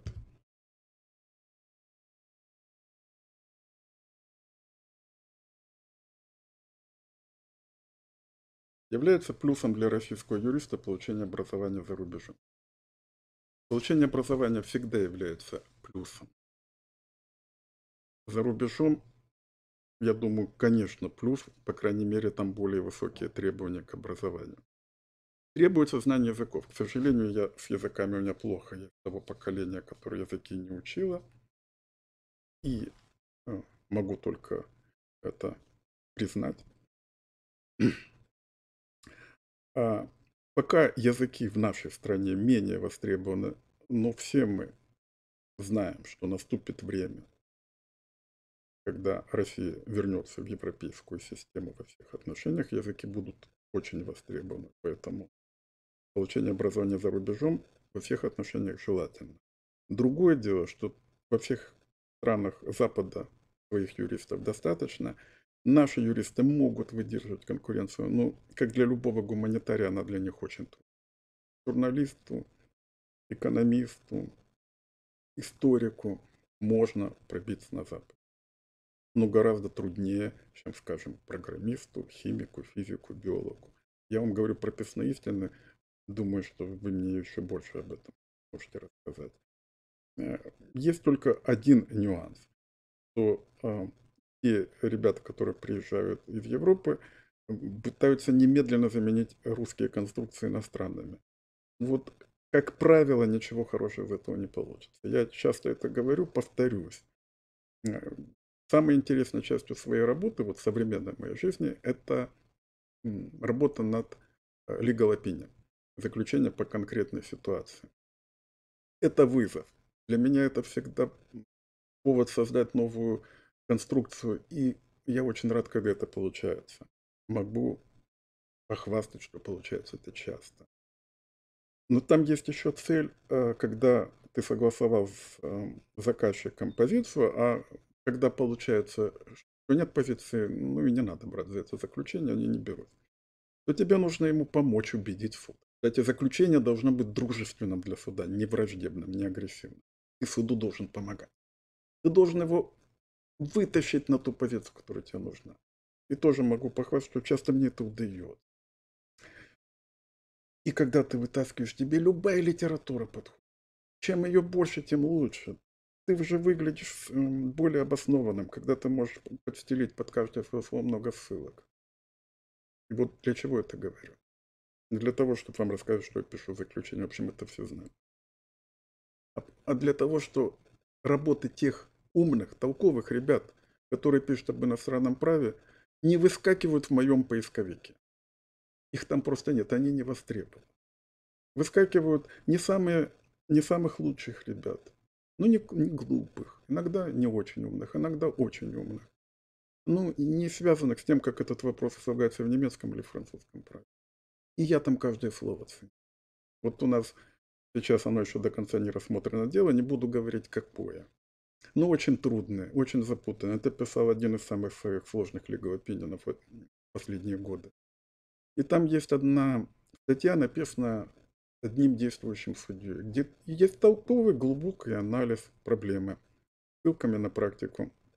Она на вес золота для Хотя по этой проблеме можно найти в нашем обороте, наверное, штук 15 статей о том, как это существует в английском и немецком праве. А здесь нам нужно, здесь 50-50. Э, э, суд одной инстанции решает так, другой иначе, третий еще иначе. Нам надо помочь суду. Мы не можем помочь с работами по французскому. Поэтому кроткий совет. Придя сюда с багажом иностранного права, не считайте, что вы уже достигли, что вы превосходите всех. Решайте каждое дело соответственно его собственности. И тогда, наверное, вам поможет и иностранное право. Просто новым взглядом, вот этот fresh view, вот этот новый подход, он, он будет востребован. Как завершилось дело Альфа-банка против коммерсантов в ЕСПЧ? Вы знаете, не слежу. Не исключаю, что там стороны помирились, и сменилось руководство и коммерсанта. Не знаю.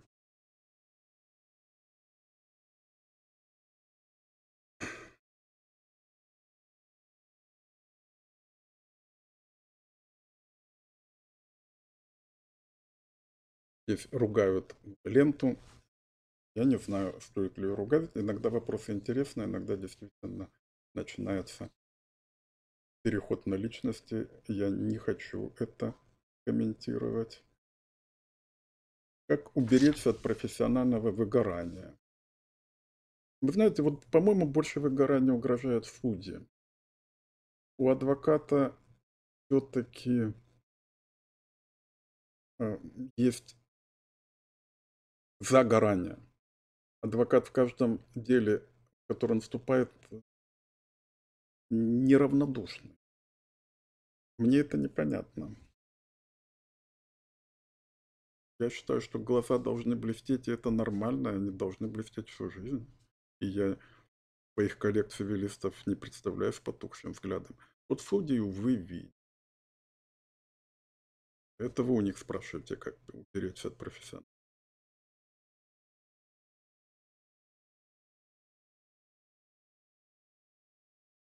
Какая сфера российского права, на ваш взгляд, больше всего нуждается в реформировании? Вы знаете, реформирование у нас – это вопрос к праву.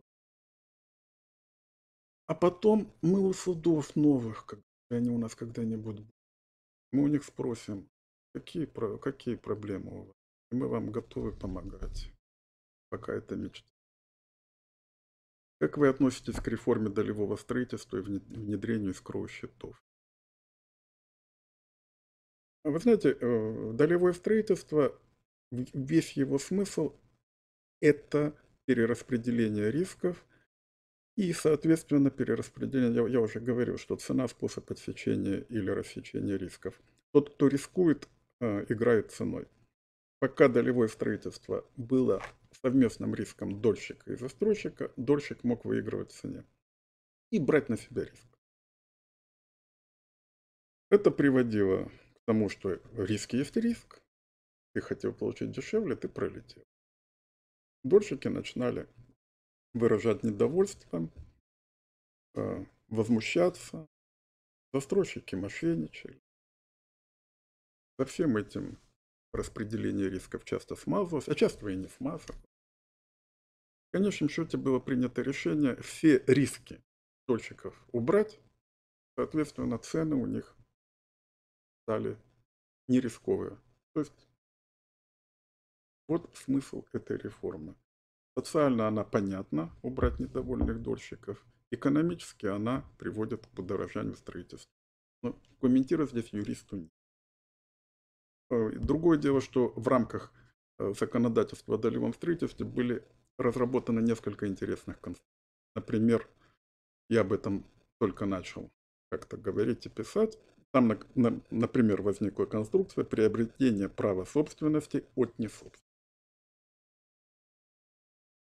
Будет вопрос, я поясню.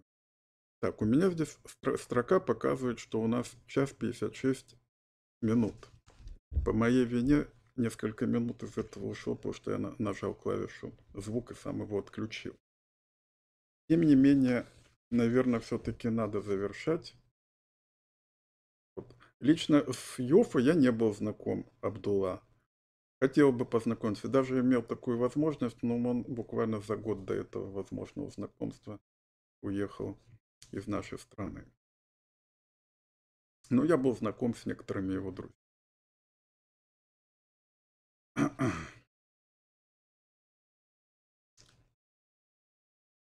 Мне лично интересно было с вами общаться. На многие вопросы я не успел ответить. Наши представления были, что между двумя эфирами появится новый вопрос. А в ходе эфира будут появляться и другие вопросы. А, и э, я надеюсь, что это будет продолжено. Может быть, в этом же формате. Где-то периодичность, но это та площадка, которая меня сюда пустила. То есть мозгов лоеров, который... А, мне вот организаторы говорят, что можно продолжить. А сколько у нас времени? Ну, в принципе, у меня уже связки начинают немножко напрягаться, а мне завтра еще кассетные две пары читать в РШЧП. А, ну давайте... А, классифицируете ли вы владение? Вопрос, который, а, на который я явно устал отвечать, но, знаете, я, наверное, может быть, я на этом закончу, потому что вопрос довольно большой, и я недавно только это окончательно сформулировал. Владение в нашем праве имеет самостоятельное. Это отличается от римского права, от европейского права, потому что у нас нет владельческой защиты, поэтому у нас конструкция вот in justa possessio, она не релевантна. У нас что такое владение непонятно, и нам надо бороться с конструктом права владения. Вот Дмитрий Вадимович Дождев, мой друг, говорит, что есть право владения. Я говорю, что нет права владения. Поэтому в наших личных встречах мы эту тему не а. Сейчас о другом.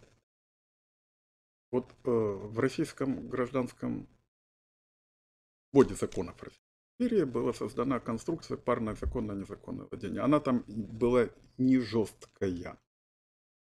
Она окостенело в, в советском. Вот незаконное владение, вот законное.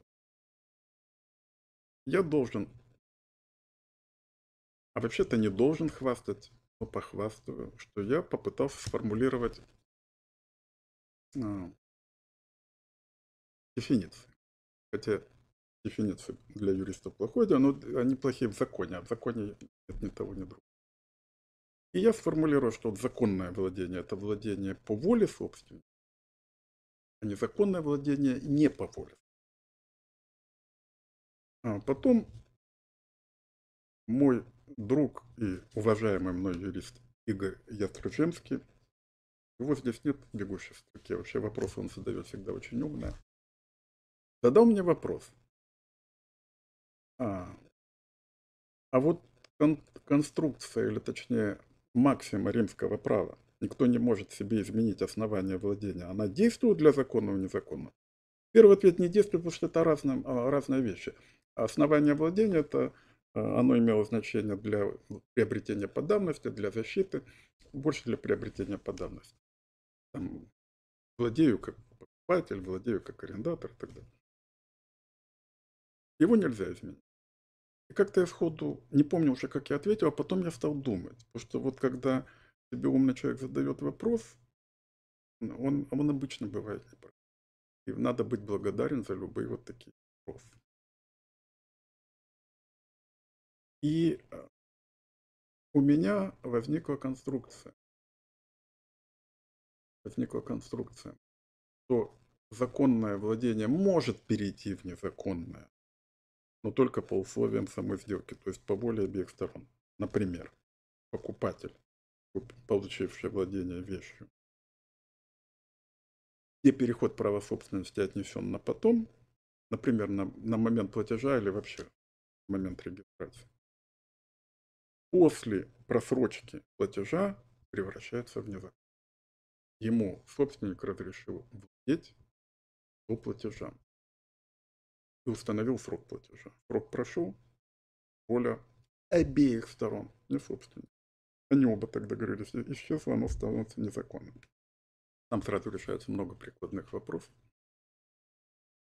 Это одна сторона. А другая сторона, есть еще третий вид. Когда судебный пристав устанавливает владение, когда следователь отбирает вещь, когда таможня отбирает вещи, они же все тоже владеют. Они кто? Законные?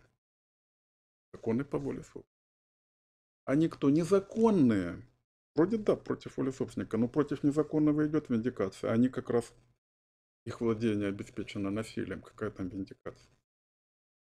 Я сформулировал понятие, которое вот я ввожу в оборот.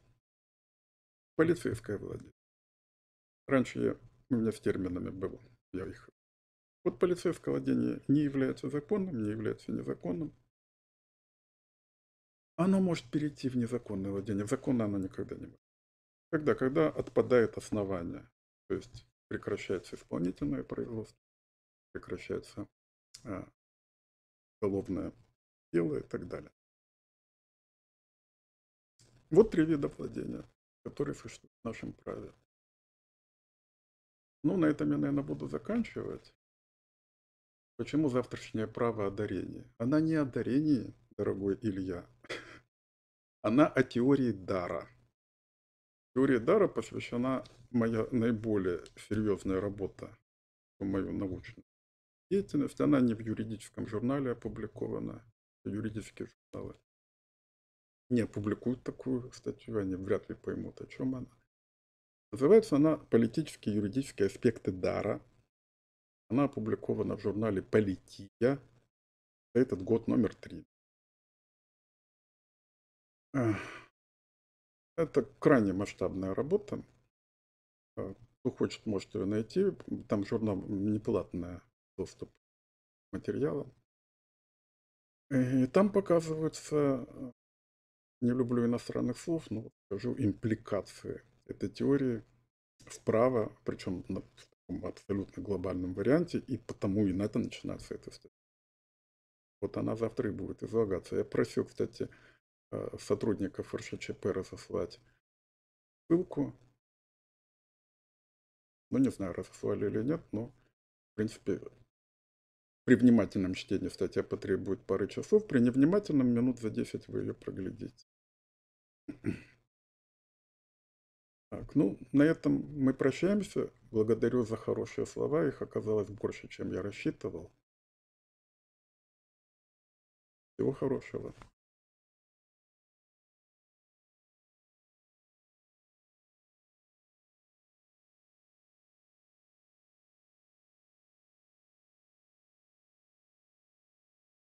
Отключаем.